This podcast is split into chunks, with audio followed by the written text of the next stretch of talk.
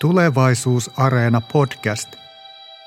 Yhteistoimin ja vastuullisesti vaikuttaen.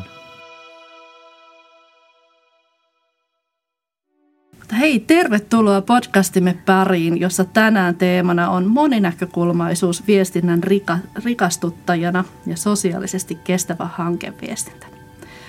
Olen Nea Vänskä ja toimin täällä Metropolian ammattikorkeakoulussa lehtorina ja projektipäällikkönä.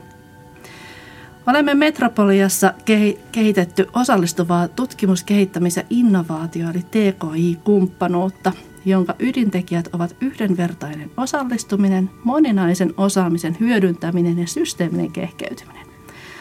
Ainutlaatuista tämän luonteisessa TKI-toimintakulttuurissa on se, että tietoisesti yhdistellään kokemustoimijoiden, opiskelijoiden, opettajien, ammattilaisten, tutkijoiden ja kaikkiin aiheisiin liittyvien toimijoiden erilaista ja toisia täydentävää osaamista ja näkökulmia.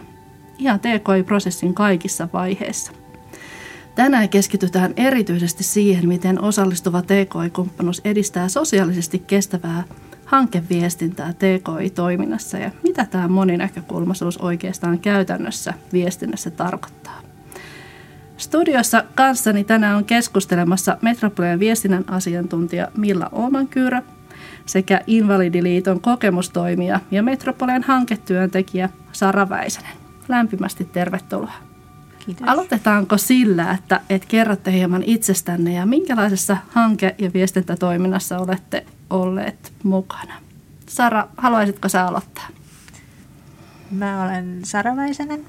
Olen tosiaan Invalidiliiton kokemustoimija ja lähes valmis viestinnän ja markkinoinnin opiskelija. Olen työskennellyt Metropoliassa nyt kolmisen vuotta erilaisissa osallistuvaa tutkimuskumppanuutta ja osallistuvaa TKI-kumppanuutta kehittävissä hankkeissa niin kuin kokemustoimijan roolissa sekä nyt kun opiskelut on menneet eteenpäin, niin myös niin kuin markkinoinnin ja viestinnän tehtävissä. Mulla on synnynnäinen sairaus, jonka kautta niin on kokemusta karttunut erilaisista sosiaali- ja terveysalan palveluista lähes 30 vuoden ajan ja sieltä mä ammennan tätä kokemustietoani. Kiitos Sara. Entä jatkatko sä Milla? Hei, mä olen Milla Ooman Kyyrä ja toimin Metropolia ammattikorkeakoulussa viestinnän asiantuntijana ja olen erikoistunut hankeviestintään, eli olen ollut käytännössä useita vuosia erilaisissa hankkeissa mukana – sekä kansainvälisissä että kotimaisissa, niin kulttuurialan kuin tuolla tekniikan puolella. Ja toisin sanoen sydän sykkii tälle hanketoiminnalle. Kiitos. Jatkatko teko sitten teemalla, että mitä teidän näkökulmasta tämä sosiaalisesti kestävä hankeviestintä oikein tarkoittaa? Jos ajatellaan, että sosiaalisen kestävyys tarkoituksena on turvata ihmisten perusoikeudet, johon kuuluu esimerkiksi oikeudenmukaisuus, sananvapaus ja mahdollisuus osallistua päätöksentekoon. Ja yksi tärkeä tavoite on eriarvoisuuden vähentäminen. Niin mitä sosiaalinen kestävyys hankeviestinnän näkökulmasta voi nyt merkitä? Mä näkisin, että sosiaalisesti kestävän hankeviestinnän tavoitteena voisi olla niin kuin yhdenvertaisen viestinnän mahdollistaminen hankkeessa sekä hankkeen niin kuin sisäinen, sisäisessä viestinnässä kuin myös ulospäin kohdistetussa viestinnässä. Että kaikilla mukana olijoilla olisi mahdollisuus vaikuttaa ja osallistua ja tuoda esiin omia näkökulmia. Et esimerkiksi osallistuvassa TKI-kumppanuudessa, jonka ydinajatuksena on kuitenkin erilaisten näkökulmien ja osaamisen yhdistäminen yhteiskehittämisessä, niin sosiaalisesti kestävä hankeviestintä voisi tarkoittaa viestintää, jonka sisältö suunnitellaan yhdessä vaikuttavaksi ja ymmärrettäväksi hyödyntäen kumppaneiden erilaista osaamista. Ja kumppaneilla tosiaan on monenlaista osaamista ja, ja sitä hyödynnetään nyt sen hanketoiminnan tavoitteiden saavuttamiseksi ja viestinnän levittämiseksi. Miten jatkaisit Milla? Tämä oli tosi tärkeää, mitä Sara sanoit siitä, että viestinnällähän pyritään aina vaikuttamaan. Ja mä haluaisinkin muistuttaa oikeastaan meitä kaikkia siitä, että loppupeleissä viestintä on myös vallankäyttöä. Ja meillä on, ei mennä liian kauas historiassa, mutta meillä on ollut se ajatus siitä, että hankkeesta viestitään ja se on usein ollut sellaista yksisuuntaista. Ja nyt on siirrytty siihen, että hetkinen, jotta me tavoitamme ne sidosryhmät, meidän täytyy ymmärtää heitä ja meidän täytyy miettiä, että minkälaisia tyyppejä ne on ne meidän kumppanit, joiden kanssa me tehdään ja meidän täytyy nimenomaan pystyä soveltamaan sitä viestintää, jota me toteutamme ammattimaisesti enemmän siltä näkökulmalta, että mikä puhuttelee, käytetäänkö me minkälaista kieltä ja toisaalta myös se, että minkälaista arvomaailmaa välittyy siinä meidän hanketoiminnassa. Eli jos meillä on sellainen asenne, että esimerkiksi meidän sidosryhmien tai kumppanien edustajat on jotenkin vähemmässä roolissa, vähemmän tärkeitä kuin hankkeiden toteuttajat, niin sehän näkyy kaikessa tekemisessä. Ja viestinnällä voidaan tosi paljon vaikuttaa siihen, että minkälainen fiilis siitä hankkeesta tulee – kaikille osallistujille. Onko sitä kiva tehdä kumppaneiden kanssa ja saadaanko innostettua sitten ne niin sanotut kohderyhmien edustajat vielä mukaan. Meidän täytyy pystyä puhumaan sitä kieltä, jota me kaikki ymmärrämme. Tämmöisiä näkökulmia itsellä tulee mieleen. Me ollaan aika paljosta vastuussa.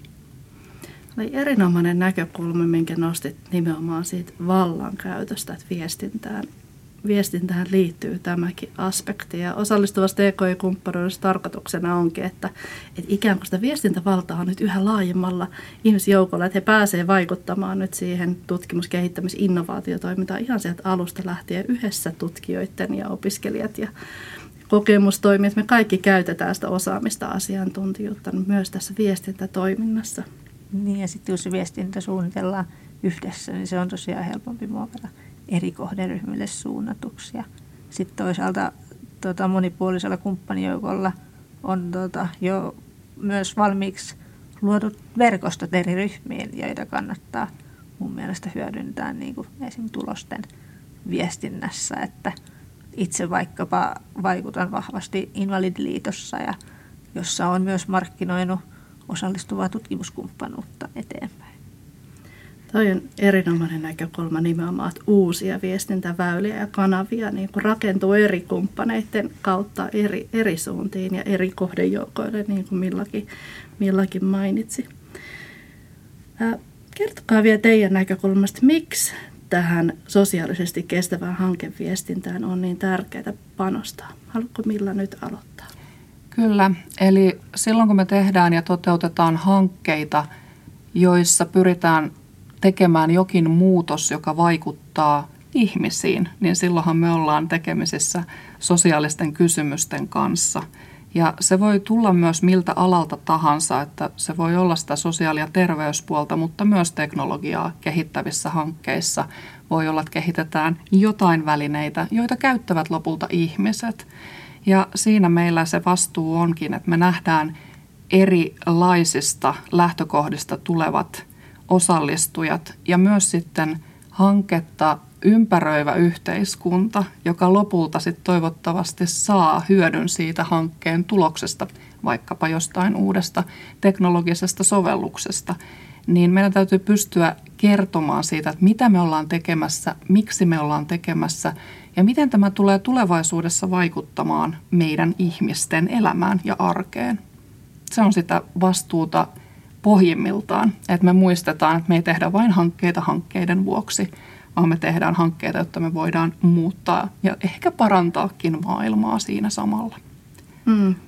Tuo on tärkeä näkökulma, että meillä on yhteinen päämäärä just sen hyvän tulevaisuuden tavoittelussa ja nyt kutsutaan siihen mukaan eri toimijoita ja moninäkökulmaisesti kumppaneita mukaan. Me tiivistänkö oikein, että sosiaalisesti kestävässä hankeviestinnässä pyritään tämmöiseen yhdenvertaisuuden, tiedon saatavuudessa, tuotossa ja tiedon hyödyntämisessä nyt sen hyvän tulevaisuuden Ehdottomasti.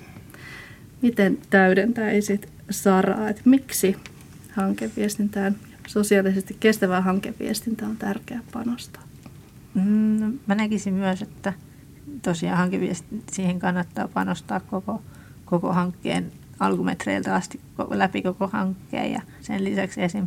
isojen asenteellisten muutosten juurruttaminen niin kuin käytäntöön kestää aikaa. Ja jos tuloksista sitten viestii mahdollisimman moni, mahdollisimman monessa verkostossa, niin viesti levittyy laajemmalle, jolloin sitten pikkuhiljaa muutosta voi tapahtua. Mm.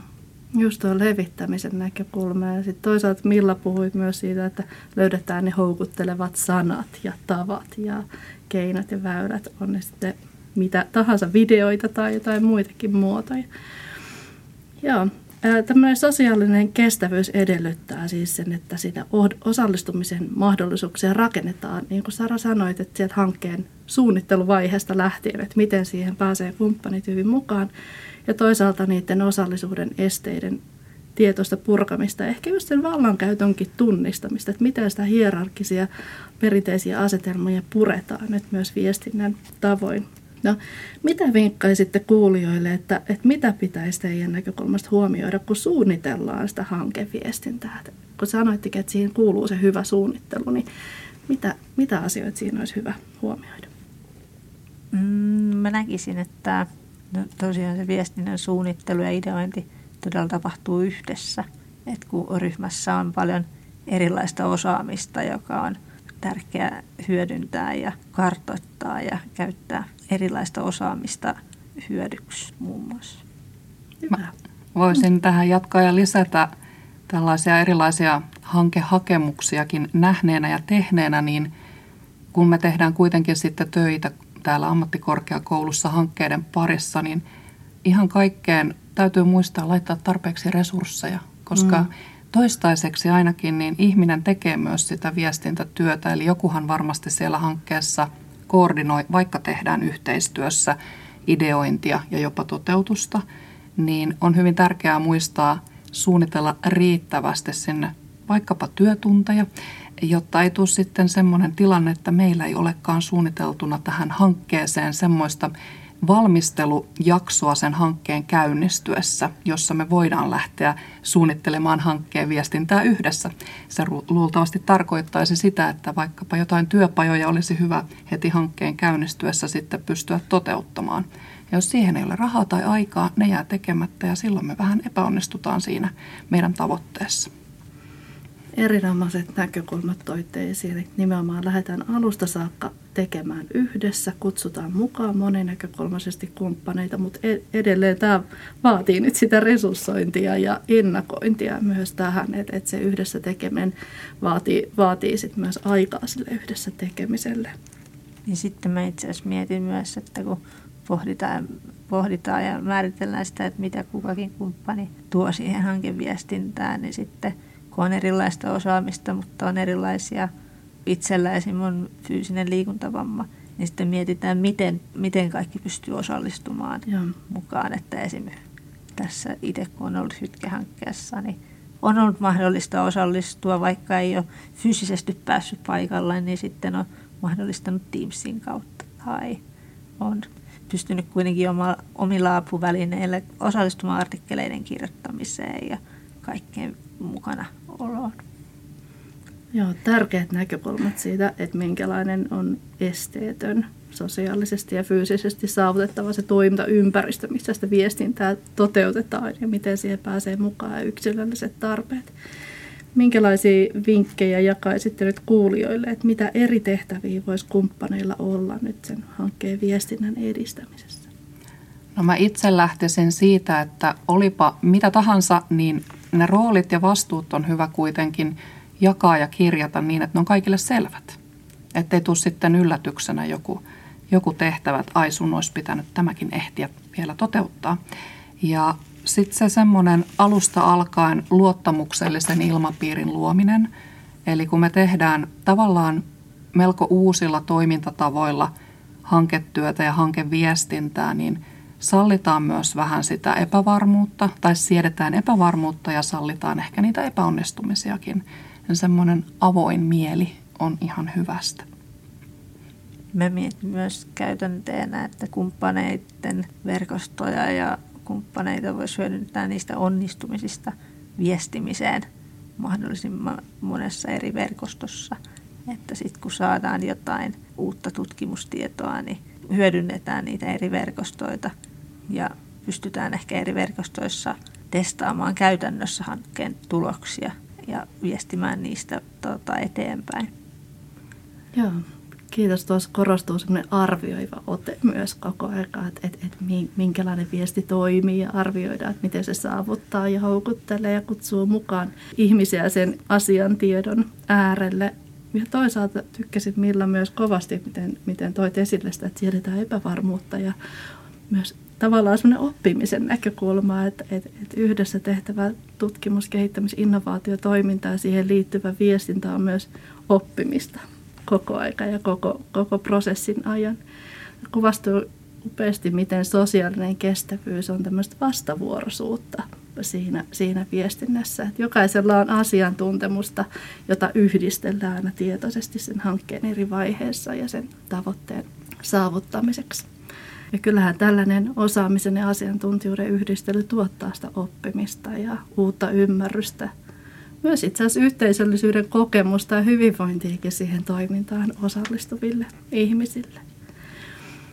Minusta on mielenkiintoista, että kansainvälisesti tällaisiin mahdollisuuksiin kokemustoimijoiden ja, ja opiskelijoiden, opettajien ja eri ala ammattilaisten ja päättäjien – yhdessä tehtävään tutkimus-, kehittämis- ja innovaatiotoimintaan on syntynyt ihan omanlaisia uusia tutkimusjournaleita. Esimerkiksi Research Involvement ja Engagement-lehti, jossa on kokemustoimijoita on ihan siellä arvioimassa näitä tutkimusartikkeleita.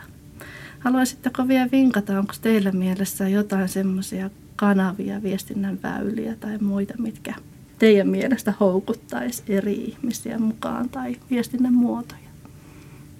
No, jos saan tähän taas tuoda tämmöisen metatason asian vähän ylempää katsoen, niin kaikessa ihmisten välisessä toiminnassahan me myös etsitään merkityksiä ja me mm. innostutaan, kun meille kerrotaan, että mikä tässä tämän hankkeen toiminnassa on sinulle tärkeää, mitä hyötyä sinä tästä saat. Ja se voi olla jokaiselle yksilölle totta kai erilainen, mutta siinä juuri on, on se yhdessä tekemisen voimavara, että minä en voi kuvitella, mitä Nea tai Sara ajattelevat, että mitä hyötyä tästä on minulle, vaan minun täytyy olla utelias ja kysyä, että hei, voitko kertoa, että miltä vaikuttaa nämä meidän suunnitelmat. Ja, ja mä lähtisin semmoisella tutkivalla otteella siinä sitten eteenpäin.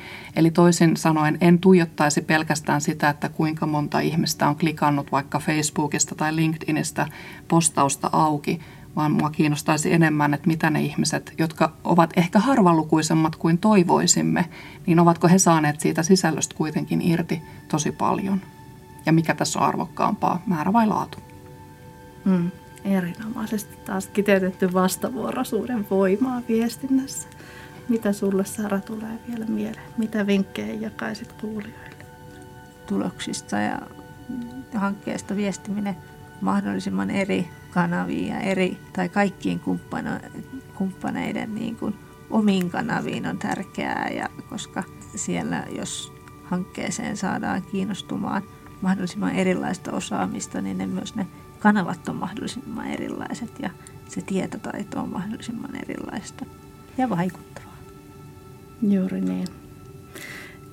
Kiteytettynä meistä jokainen voi olla viestiä ja myös vaikuttunut toisten viestinnästä ja tykkäsin kovasti Milla toitkin esille sitä uteliaisuutta niiden muiden näkökulmia kohtaan ja kuinka kaikki tämä toiminta ja viestintäkin rikastuu, rikastuu siinä yhteisessä toiminnassa. Sosiaalinen kestävyyshanke viestinnässä on nimenomaan nyt siis sitä yhdessä tekemistä, yhdessä oppimista ja vastavuoroisuutta viestinnässä. Lämmin lämmin kiitos Milla ja Sara keskustelusta ja osallistumisesta tähän podcastiin ja kiitos myös kuulijoille. Tämä podcast käsittelee osallistuvaa TKI-kumppanuutta Metropolia ammattikorkeakoulussa ja verkostoissa kestävän hyvinvoinnin edistämiseksi.